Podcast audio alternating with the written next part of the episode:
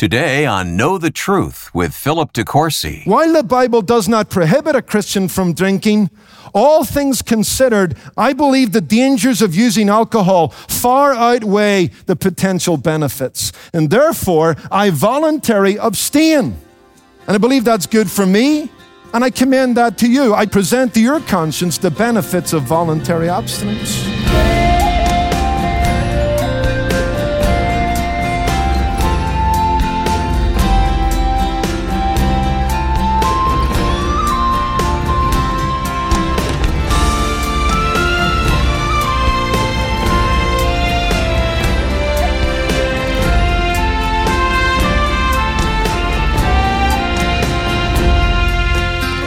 In almost every area of life, it's possible to have too much of a good thing, and wine or strong drink is certainly no exception. Today on Know the Truth, Philip De Courcy continues a discussion about this relevant topic and shares timeless principles from Proverbs for making wise decisions about the role of alcohol in our lives.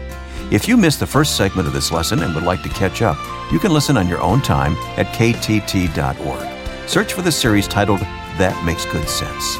Now, Continuing his message, Dying for a Drink, here's Pastor Philip. What I want to show you here quickly is that the book of Proverbs, when it comes to the issue of wine, and I believe that's fermented wine, and I'll try and prove that to you in a minute. When it comes to fermented wine, that is intoxicating wine, the book of Proverbs sees it both as a blessing and a curse. Look at Proverbs 3, verse 9. Honor the Lord with your possessions and with the first fruits of all your increase. So your barns will be filled with plenty and your vats will overflow with new wine. The promise there is that if you obey God and be a good steward of your possessions, God will bless you. And one of the evidence of, the, of his blessing would be that your vats would be filled with new wine. Seems to be a blessing in that context. But then we go back over to Proverbs 23 and Proverbs 20. Proverbs 20, verse 1 will do us. Wine is a mocker, strong drink is a brawler, and whoever is led astray by it is not wise. Here we see the danger of alcohol, and here we see it being presented as a curse, something that makes a fool and a fighter out of a man. And the book of Proverbs does not anywhere explicitly tell me to either see it exclusively as a blessing or see it exclusively as a curse. And so it raises a question, doesn't it? I think it's a question you want me to answer. It's a question I have sought to answer across my Christian life, and it's this Is wine or alcoholic drinks a blessing to be enjoyed or a curse to be avoided? Let me put it in a more simple form and bring it into the New Testament context. Should a Christian drink or should a Christian not drink? Here's where I'm at. My study of Scripture has led me to a position I call voluntary abstinence. When I talk about voluntary abstinence, here's what I'm saying. Here's the two ideas behind it. Nowhere does the Bible outrightly condemn drinking or command Christians not to drink wine. Nowhere. But secondly, while the Bible does not prohibit a Christian from drinking, all things considered, I believe the dangers of using alcohol far outweigh the potential benefits. And therefore, I voluntarily abstain. And I believe that's good for me. I commend that to my family. And I commend that to you. I don't mandate it, but I would advocate and present to your conscience the benefits of voluntary abstinence.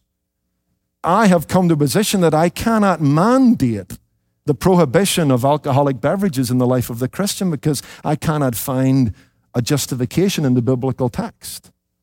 I'm in danger when I finish this point. Some of you are going away and think, well, the pastor is just highlighting how good it is to drink. And I wanted to get to a point to balance that very quickly with drinking alcohol is a very dangerous game. And it's fraught with all kinds of problems and temptations, and we'll get there. So, again, don't draw your conclusions until I draw all of mine. And then we'll look to at the decision surrounding wine. I'm going to give you four reasons why I believe that voluntary abstinence is the best thing for you and your family. But all I'm going to do is commend it to you. I can't command it. Despite the many warnings about the dangers of wine, you and I need to know that drinking is not totally forbidden in Scripture. In fact, this might surprise us, in some occasions it's even commended. Not commanded, but commended. Now, I took you to Proverbs 3. Let's go back to it. Do we see uh, an example of this in the book of Proverbs? Proverbs 3, verses 9 and 10. Honor the Lord with your possessions and with the first fruits of all your increase, so your barns will be filled with plenty and your vats will overflow with new wine. Here, the book of Proverbs presents the drinking of wine. Here, it's being presented in a favorable light that God will bless the people of Israel with new wine upon the condition that they honor him with the first fruits of the harvest. Wine, in this case, is not a symbol of evil, not sourced in hell. Fermented wine, in this case, is a symbol of God's goodness, sourced in heaven. Israel was not only a land flowing with milk and honey, but you remember they brought great bunches of grapes from Esdraelon. It was a land fertile for vineyards and wineries. In fact, have you ever thought about the fact that in John 15, God describes himself as a vine dresser, working a vineyard, producing wine, spiritual? This is certainly a symbol, and it's certainly an issue that God is not embarrassed to identify himself with. The point I'm making here is that the creator of life will reward the true worshiper, according to Proverbs 3, verses 9 and 10, by sustaining his life and with bread and wine, which was part of the staple diet of the Israelite. What we have here is a case and a context where the making and the taking of fermented wine was good and to be enjoyed as a gift from a good and happy God, the wider context of God's word reinforces that thought. Let me just take you to a few verses that will show you that the, the delight surrounding wine from a biblical perspective. Let's go back to Genesis chapter 27 and verse 28. Isaac is blessing Jacob here. Here's what we read Therefore, may God give you of the dew of heaven, of the fatness of the earth, and plenty of grain and wine. May God give you grain and wine.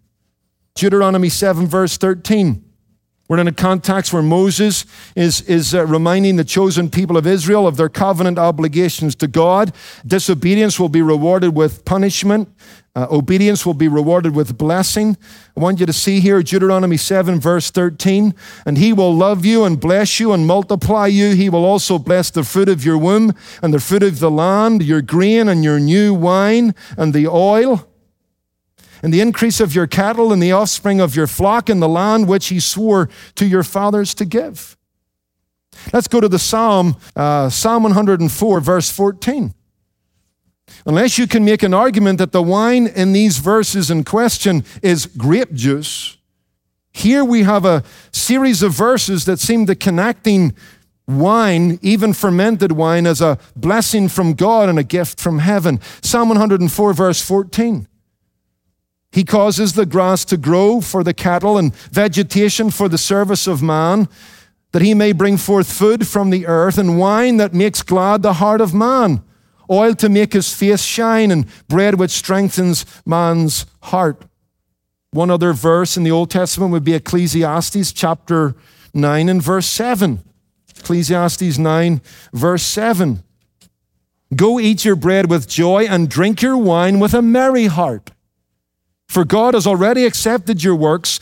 Let your garments always be white and let your head lack no oil. Just think about that. Both here in Ecclesiastes and in Psalm 104, there is a delight surrounding the use, the proper and proportionate use of wine. Here's what you need to note. Considering what we've just read in the Old Testament, the Jew nor the Christian is an ascetic. That is, we don't believe that the material world is evil in and of itself. It has certainly been cursed. We're certainly dealing with things in terms of um, the deterioration of the earth because of the fall of Adam and the judgment of God. But we do not believe that material things in and of themselves are evil.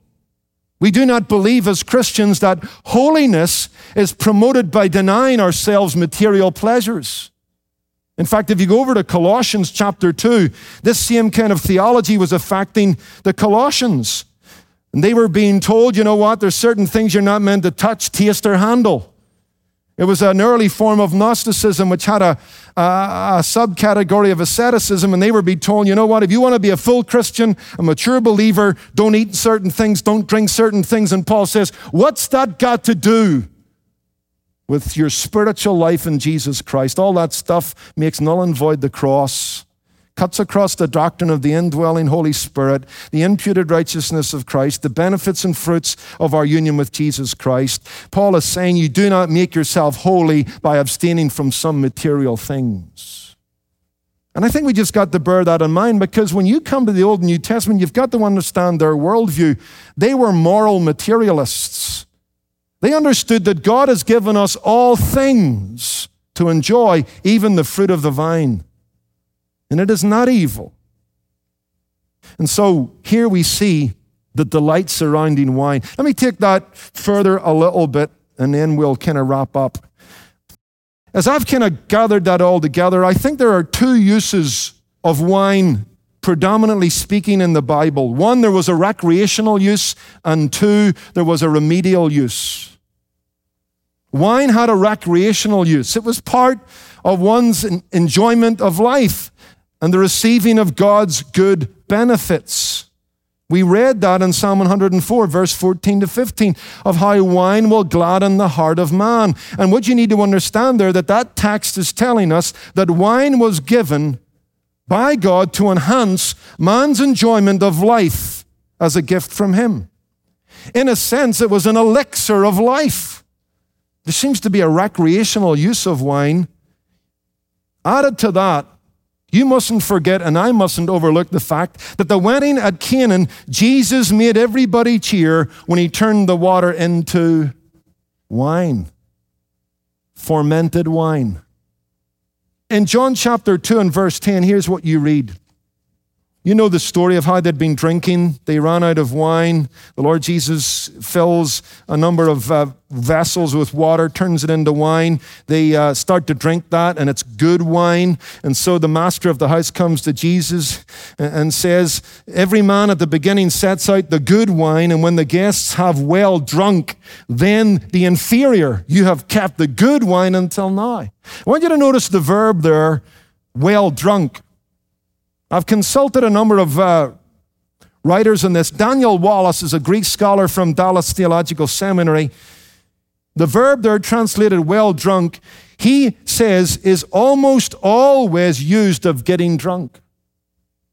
Now, here's the point this party was a party where there was free flowing fermented wine. This is a context. We're not told if they were drunk. We're just told this is a context where people were drinking and they could get drunk. We're in a context where, you know, the wine is flowing. They have drunk well. That's the verb. The Greek words that are used here in John chapter 2 are used in like Ephesians 5 verse 18 for wine that has the potential of making you drunk. The same word that's used in Ephesians 5:18, be not drunk with wine wherein is excess, is the same word that's used for the wine in John chapter 2 verse 10. So it seems to me that uh, wine had a recreational use in the Old and New Testament. In fact, let me just reinforce a couple of things on, on this matter of, of drinking fermented wine. I'll give you one other argument that I think you and I need to think about. Should you believe that Christians are mandated not to drink, then I have a question for you, as I had a question for myself. Why then were Christians able to get drunk at the Lord's table at Corinth, bringing the judgment of God upon that church, where some of them were taken prematurely in death because that was such an offense to Jesus Christ, the head of the church. We know that in those days they ate in a communal context, and at the end of that communal meal, they shared bread and wine as a remembrance of the Lord Jesus Christ. We know historically that the Passover meal involved fermented wine. There were four cups. And although the readings of Luke and Mark don't tell us about wine in the Passover meal that Jesus and his disciples partook of. It talks about the cup, and we just have to assume. Because history bears this out that in that cup at the Last Supper was fermented wine. That's what the Jews drink at Passover. And here we have in Corinth a situation where Christians got drunk. How did they get drunk if the wine that Christians can only drink is grape juice, unfermented, non intoxicating beverage? Although it's a bad example, it's a good example of the fact that Christians and Jews drank fermented wine in recreational social contexts. Here's the second use, and we're done. Wine had a remedial use. If you study the Word of God, you'll see that wine was often used as a tonic or as an anesthetic. You remember in 1 Timothy 5, verse 23, Paul tells Timothy, use a little wine because of your stomach and your frequent illnesses. Timothy was told to take wine for his stomach because wine aids the digestive tract, and in the ancient world, it was a kind of laxative. In Proverbs 31, verse 6, we're told, Give strong drink to him who is perishing, and wine to him whose life is bitter. This seems to indicate, says Norman Geisler, that strong drink was used as a sedative or painkiller for the dying, and that wine was also used to calm the nerves of those who were deeply bereaved or in deep distress. When you're in pain, you might readily take from your doctor Valium to ease your pain. A few centuries back, would you have been willing to drink rum or whiskey to ease your pain? Because it has that ability. And in the Bible, it was used that way at times. In fact, in 2 Samuel 16, verse 2, we're told that wine would refresh those who became exhausted in the desert. And then one final example is Luke 10 34. The Good Samaritan poured oil and wine on the wounds of the man that was beaten, right? helped heal his wounds. Point is simply this wine, fermented wine in the Old and New Testament was used as a laxative, a painkiller, a stimulant, a refreshant, and a form of cure for those who were ill. Contrary to what I had been taught, contrary to popular fundamentalist opinion, there is no outright censorship of the use of intoxicating wine in the Bible. I'll argue that you still shouldn't touch it. But I can tell you with an honest face that the Bible tells you you can't drink it. Here's a couple of implications. Nowhere in the Old and the New Testament is the believer told to abstain from all wine at all times.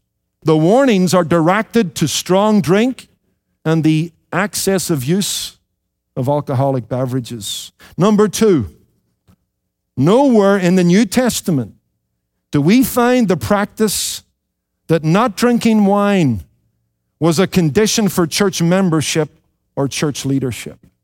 We must therefore be careful when it comes to tests of fellowship, not to build a wall where Christ has a door. Number three, and this is a serious reflection. To state that drinking alcoholic wine on any occasion is a sin, it seems to me implicates the Lord Jesus Christ with sin. And I would not want to be wearing those shoes taking that stand. Jesus both drank and made for the wedding guests at Canaan fermented wine. The New Testament didn't have any rules and regulations about it either in terms of membership, and history has example after example of Christians drinking wine moderately. Did you know that Martin Luther even converted part of his monastery into a brewery? In fact, it is said of the Reformation, he says this I did nothing, the Word did it all. I simply taught, preached, wrote God's Word, otherwise, I did nothing. And while I slept and drank Wittenberg beer with Philip and Amsdorf, the word of God weakened them all.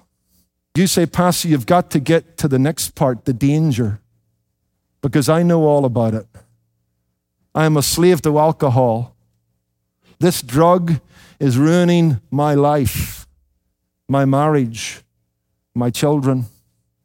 And God has awakened my conscience. It's not only doing that, it has me because it is a sin. It has me estranged from God, separated from Him. And if I was to die this morning, I would not inherit the kingdom of heaven. My friend, I want you to know that the same Christ who can turn water into wine can turn sinners into saints. He can take away your thirst for that. He can break the back of its addiction. The same power that raised Jesus Christ from the dead can explode in your life in an act of new birth when God causes you to be born again.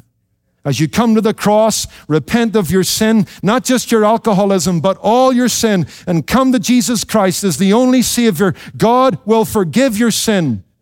And the power of the Holy Spirit will transform your heart and transform your home. And Jesus Christ will give you living water, and you'll never thirst again. There's a friend of mine working in Rhodesia, Africa for CEF. His name is Alan Graham. Alan Graham was caught in the slavery of alcoholism. He staggered out of a drinking club one night not far from where I lived into a tent where a gospel mission was taking place. He was in a bit of a stupor, but when he sobered up the next morning, he said to himself, I've got to go back tomorrow night and really listen to what that guy was saying.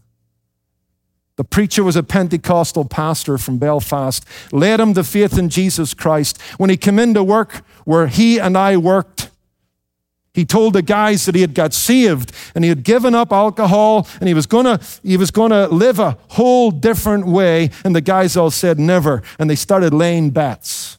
We'll give him three days, we'll give him four days, five days, six days, seven days. And if you went into the toilets in the factory, all the guys were laying their bets on how long Alan would live the good life. well, nobody collected because it was the real deal. And God saved them. Give them a thirst and hunger for righteousness. He's serving Jesus Christ today among the African kids of Rhodesia, seeking in that styming heat in that impoverished country to win them to Jesus Christ. He's bringing the life giving water of the gospel to that desert. And that can happen to you. When we turn our lives over to the Lord, He can transform our thoughts, even our actions, in remarkable ways. You're listening to Know the Truth, a message from Philip De Courcy called Dying for a Drink. Today's broadcast concludes just the first half of Philip's discussion about the uses and abuses of alcohol. Be sure to join us when we come back tomorrow to hear more about the advantages of voluntary abstinence. You'll also find resources related to our study when you go online to ktt.org. Well, it makes our day when we hear from listeners about how God has used these daily programs to touch their lives. Perhaps you've been listening for some time now and you've never taken the time to call or send us an email and let us know. Why not take time out to do that today? We'd love to hear from you. Call 888 644 8811. And then, if you're able, we'd also appreciate your financial support as well. Know the Truth is supported by the generous gifts of our listeners, and every bit helps us to reach people with the truth of God's Word. Today, when you give a donation of any amount or sign up to give monthly as a Truth Ambassador, we'll send you a helpful resource as our way of saying thanks. It's a book by Sam Storms titled A Dozen Things God Did with Your Sin and Three Things He'll Never Do. This book addresses anxiety over sin by reminding believers of the good news of the gospel and helps believers find freedom, joy, and peace in knowing what God has done and will never do with their sin through the redemptive sacrifice of Jesus. You're invited to request your copy when you contact us with your donation. It's easy to give online at ktt.org, or you can speak with one of our ministry volunteers when you call 888 644 8811. Also, if you've never reached out before, we'd like to welcome you with a free devotional from Pastor Philip. Learn more at ktt.org. I'm Wayne Shepherd, inviting you to come back tomorrow for more Bible teaching from Philip De Courcy. Don't miss part two of an important message called Dying for a Drink, Wednesday on Know the Truth. Today's program was produced and sponsored by Know the Truth Incorporated. Jesus said, You shall know the truth, and the truth shall make you free.